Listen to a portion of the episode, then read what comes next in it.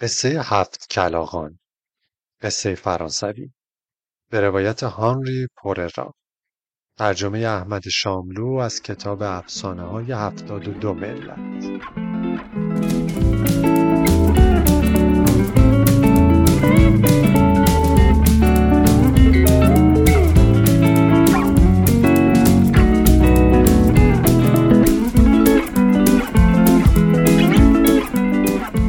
یکی بود یکی نبود. یه مردی بود که هفت تا پسر داشت.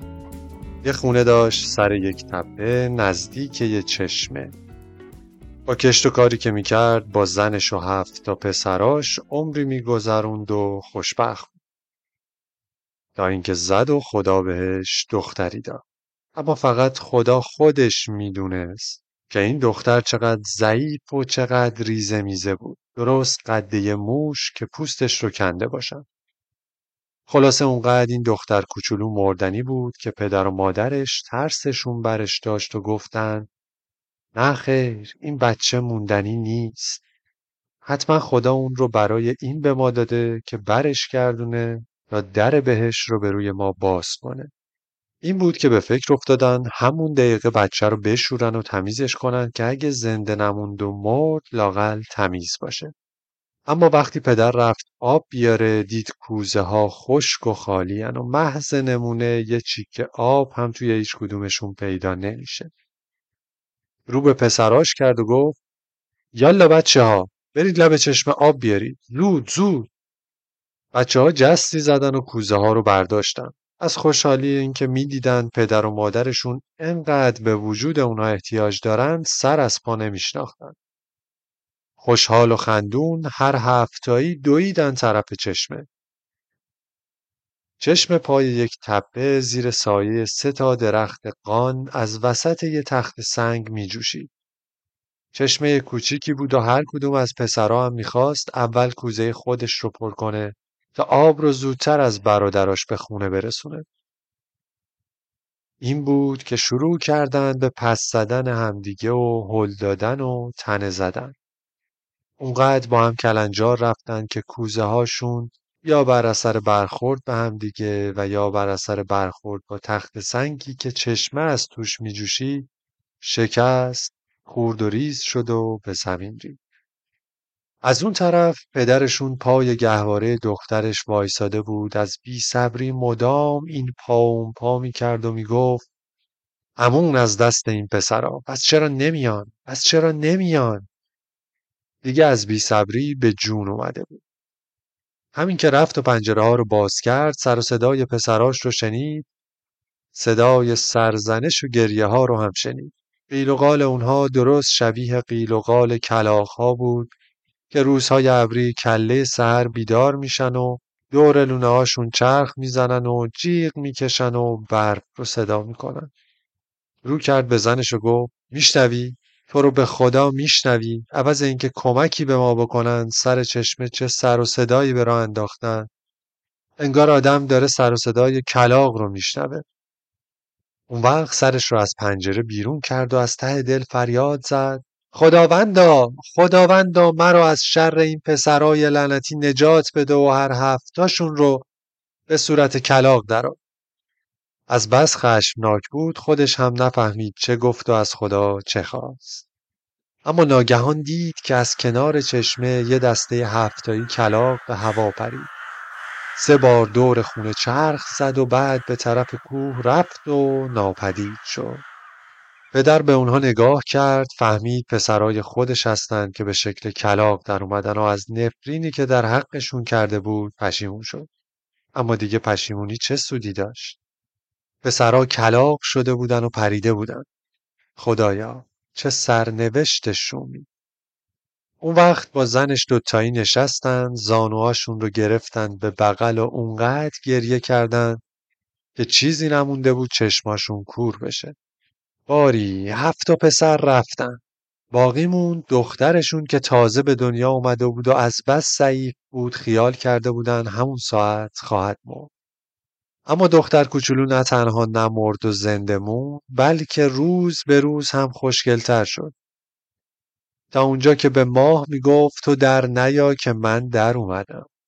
بعد از اون که پا گذاشت و هشت سالگی یک روز که رفته بود سر چشمه تا کوزه هاشون رو آب کنه موقع برگشتن شنید که یکی از زنها به یه زن دیگه میگه این دختر کوچولو چه خوشگل شده.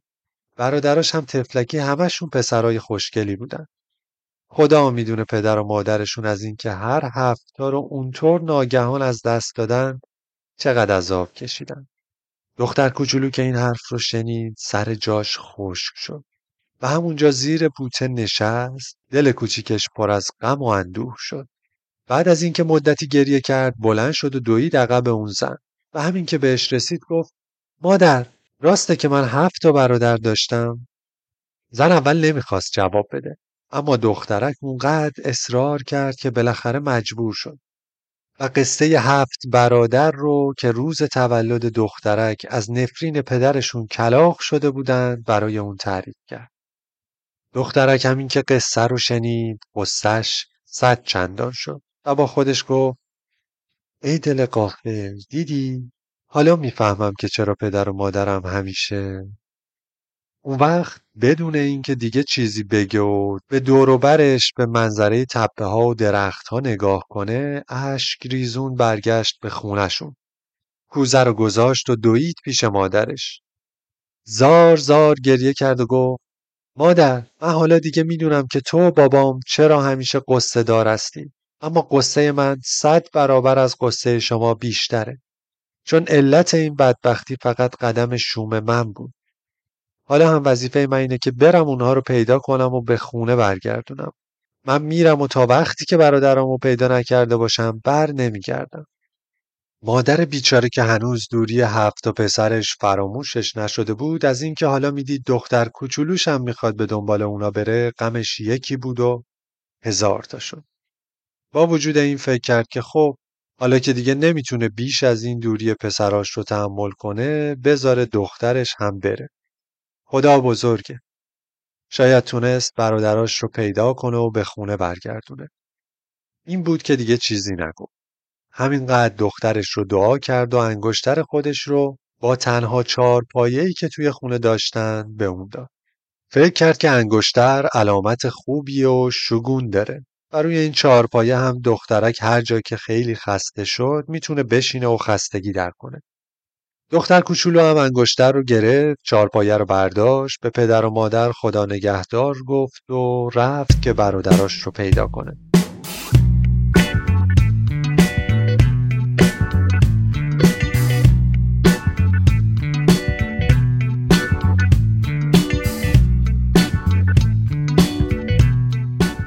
پشت چشمه کوههای سربلندی بود که دخترک دامنه اون رو پیش گرفت و شروع کرد به بالا رفتن.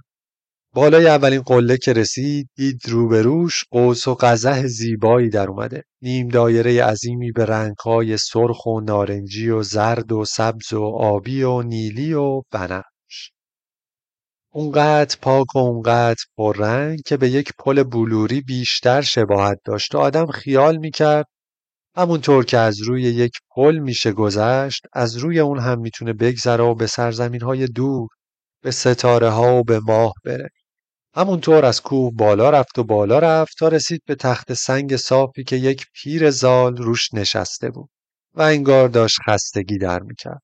پیرزن گفت دختر جون با این چهارپایه کوچولوت کجا میری؟ دختر گفت میرم برادرام رو پیدا کنم. اونها روز تولد من کلاق شدن و پریدن و رفت. حالا وظیفه منه که اگه به ماه هم رفته باشن برم تا ماه و پیداشون کنم. برشون گردونم پیرزن گفت نه دختر کوچولو تو برادرات رو توی ماه نمی‌تونی پیدا کنی اما اگه دلت بخواد من می‌تونم راه خونشون رو نشونت بدم خونه اونها نوک کوه سنگ بلوره اما راهش انقدر صاف و شیب داره که خدا می‌دونه عین کف دست. احدی نمی‌تونه از اون بالا بره. چون که آدم وقتی یه قدم به جلو برداشت چهار قدم به عقب سر می‌خوره. حالا فکراتو بکن. ببین می‌تونی از چنین راهی بالا بری یا نه. دختر کوچولو گفت مادر من هر جور شده باید برم و برادرام رو پیدا کنم. پیر زال گفت خیلی خوب بچه جون. پس این پاپوش های پارچه ای رو بگیر و راه بیو که وقتی به اونجا رسیدی و خواستی از کوه سنگ بلور بالا بری پات کنی. این هم کلید خونه برادرات که روزا میرن و آفتاب که غروب کرد برمیگردن.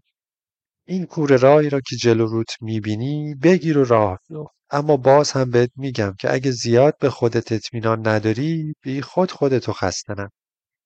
دخترک پاپوش ها رو گرفت کلید خونه برادراش رو به جیب گذاشت چارپایش رو برداشت به پیرزن خدا نگهدار گفت و راه افتاد اگه آدم توی چشمای درشتش نگاه می‌کرد از برق نینیاش می‌فهمید که چقدر به پیدا کردن برادراش امیدواره فکر پیدا کردن هفت برادران چنان اون رو جلو می برد که انگار بندی به گردنش بسته بود و از پیش میکشیدش. اما حالا کو تا کوه هفت کلاغان حالا حالاها باید راه بره. از کوه و کتلها بالا بره از دره ها و نشیب ها پایین بیا. اونقدر رفت و رفت که دیگه نا و نفس براش نمون. شبهای دراز و روزهای دراز راه رفت. چقدر دلش می‌خواست چارپایش را با خودش داشت و گاهی روی اون مینشست و خستگی می‌گرفت. اما حیف که میون راه ناچار شده بود چارپایه رو بندازه. اونطوری که مجبور می‌شد با چنگ و ناخون از لاخها و صخره ها بالا بره چطور می‌تونست چارپایه رو با خودش نگه داره باری چند شبانه روز دیگه هم رفت تا بالاخره به پای کوه سنگ بلور رسید بیمعطلی پاپوشای پارچه‌ای رو که پیرزن بهش داده بود پا کرد و شروع کرد به بالا رفتن. با وجود این هر یه قدمی که به جلو برمی داشت چند قدم به عقب سر می‌خورد. پیش می‌رفت میسرید میغلطید و دوباره پا شد. هر دندانه سنگی که به چشمش می‌خورد بهش چنگ مینداخت همه ناخوناش شکست و همه انگشتاش غرق خون شد. اما هنوز همونطور بالا می‌رفت. می‌گفت خدایا چه کوه بلندی چه سنگهای لغزانی. و مدام به خودش نصیحت می‌کرد مبادا هوس کنی که برگردی. زیر پات به ته دره نگاه کنی سرت گیج میره میافتی. که بزرگت گوشت میشه. بالا رفت بالا رفت و اونقدر بالا رفت که یک بار همین که جلوش رو نگاه کردید به کلبه بالای قله رسیده. اما همین که خوشحال و ذوق کنان دست به جیب برد دید کلیدی که پیرزال بهش داده بود نیست. معلومه اونقدر که افتاد و بلند شد چطور ممکنه کلید رو گم نکرده باشه. باز جای شکرش باقی بود که انگشترش همونطور سر جاش بود. تو فکر فرو رفت که حالا چیکار کنه و چیکار نکنه. اما سوراخ قفل در رو که نگاه کردید انگشتش اون تو جا می‌گیره. خوشحال شد. انگشتش رو توی سوراخ قفل کرد و چرخون کلون در پس رفت و در باز شد. قدم گذاشت توی خونه. اما چه قدم گذاشتنی؟ که دیگه از گشنگی و تشنگی نه تاب داشت و نه توان. چشمش افتاد به اجاق. دید که روش دیگ بزرگی پر از خوراکی های لذیذ می جوشه پهلوی دیگ هم چشمش افتاد به سفره. که وقتی بازش کردید کلوچه قشنگ درسته اون تو هست. خوشحال شد. چهارپایه ای رو که وسط اتاقک بود کشید جلو نشست روی اونو کمی نون و خورش خورد تا سیر شد. بعد هم کوزه آب خنکی رو که اونجا بود برداشت و سر کشید تا تشنگیش رفت. اما همین که خواست بره دم پنجره تا از اون بالا منظره غروب کردن آفتاب رو توی دره سنگ بلور سیاحت کنه چشمش افتاد به هفت تا کلاق که توی هوا داشتن بال زنان به طرف خونه می اومدن. همین که چشم دخترک به کلاق افتاد جلدی انگشتر مادرش رو در آورد و انداخت توی کوزه آب و پرید توی تاپوی آرد قایم شد. قایم شدن دخترک همان بود و وارد شدن هفت برادر همان. چون که اونها آفتاب که می‌زد به شکل کلاق در می اومدن و میپریدن و غروب که می‌شد برمیگشتن به خونشون و دوباره شکل اولشون رو پیدا می‌کردن. اولی گفت برادرو یه نفر اومده اینجا چون که در خونه باز بود. دومی گفت برادرو یه نفر جلوی اجاق نشسته چون که چارپایه جابجا شده. سومی گفت برادرو یه نفر به سفره دست زده چون که سفره به هم خورده. چهارمی گفت برادرو یه نفر از این کلوچه خورده چون که این کلوچه دست نخورده بود. پنجمی گفت برادرو یک نفر از توی دیگ خورش در آورده چون که در دیگ بازه. ششمی گفت برادرو یک نفر از این کوزه آب خورده چون که لب کوزه تر شده. هفتمی ته کوزه رو نگاه کرد و گفت برادرها کسی که اینجا اومده هیچ کس نیست جز خواهر کوچولومون. چون که نگاه کنید انگشتر مادرمون رو انداخته توی کوزه.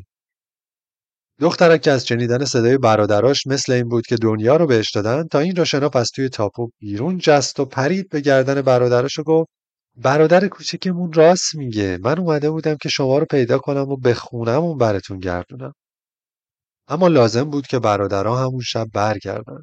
تا پیش از طلوع آفتاب بتونن از چشمه پهلوی منزلشون هر کدوم یک جوره آب بخورن. چون اگر پیش از رسیدن به چشمه و خوردن یه قرت آب آفتاب به تنشون می‌خورد باز هم به همون شکل کلاف در می اومدن. خواهر کوچولو از ذوق پیدا کردن برادراش همه خستگیش رو از یاد برد و دوباره از کوه سنگ بلور همون راهی رو که اومده بود پیش گرفت و همراه برادراش از اونجا به طرف خونشون سرازیر شد.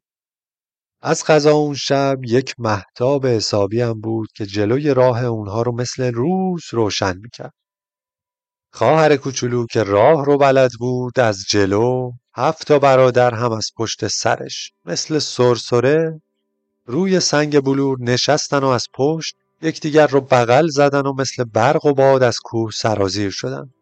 رسیدن پای کوه و از اونجا هم چون که خواهر کوچولوشون راه رو خوب یاد گرفته بود تونستن راه چند شبانه روزه رو یک شبه طی کنن و درست چند لحظه پیش از اینکه آفتاب سر بزنه خودشون رو برسونن به چشمه و یکی یک جوره آب بخورن و خودشون رو از اون شکل کلاقی که روزها پیدا می‌کردن نجات بدن.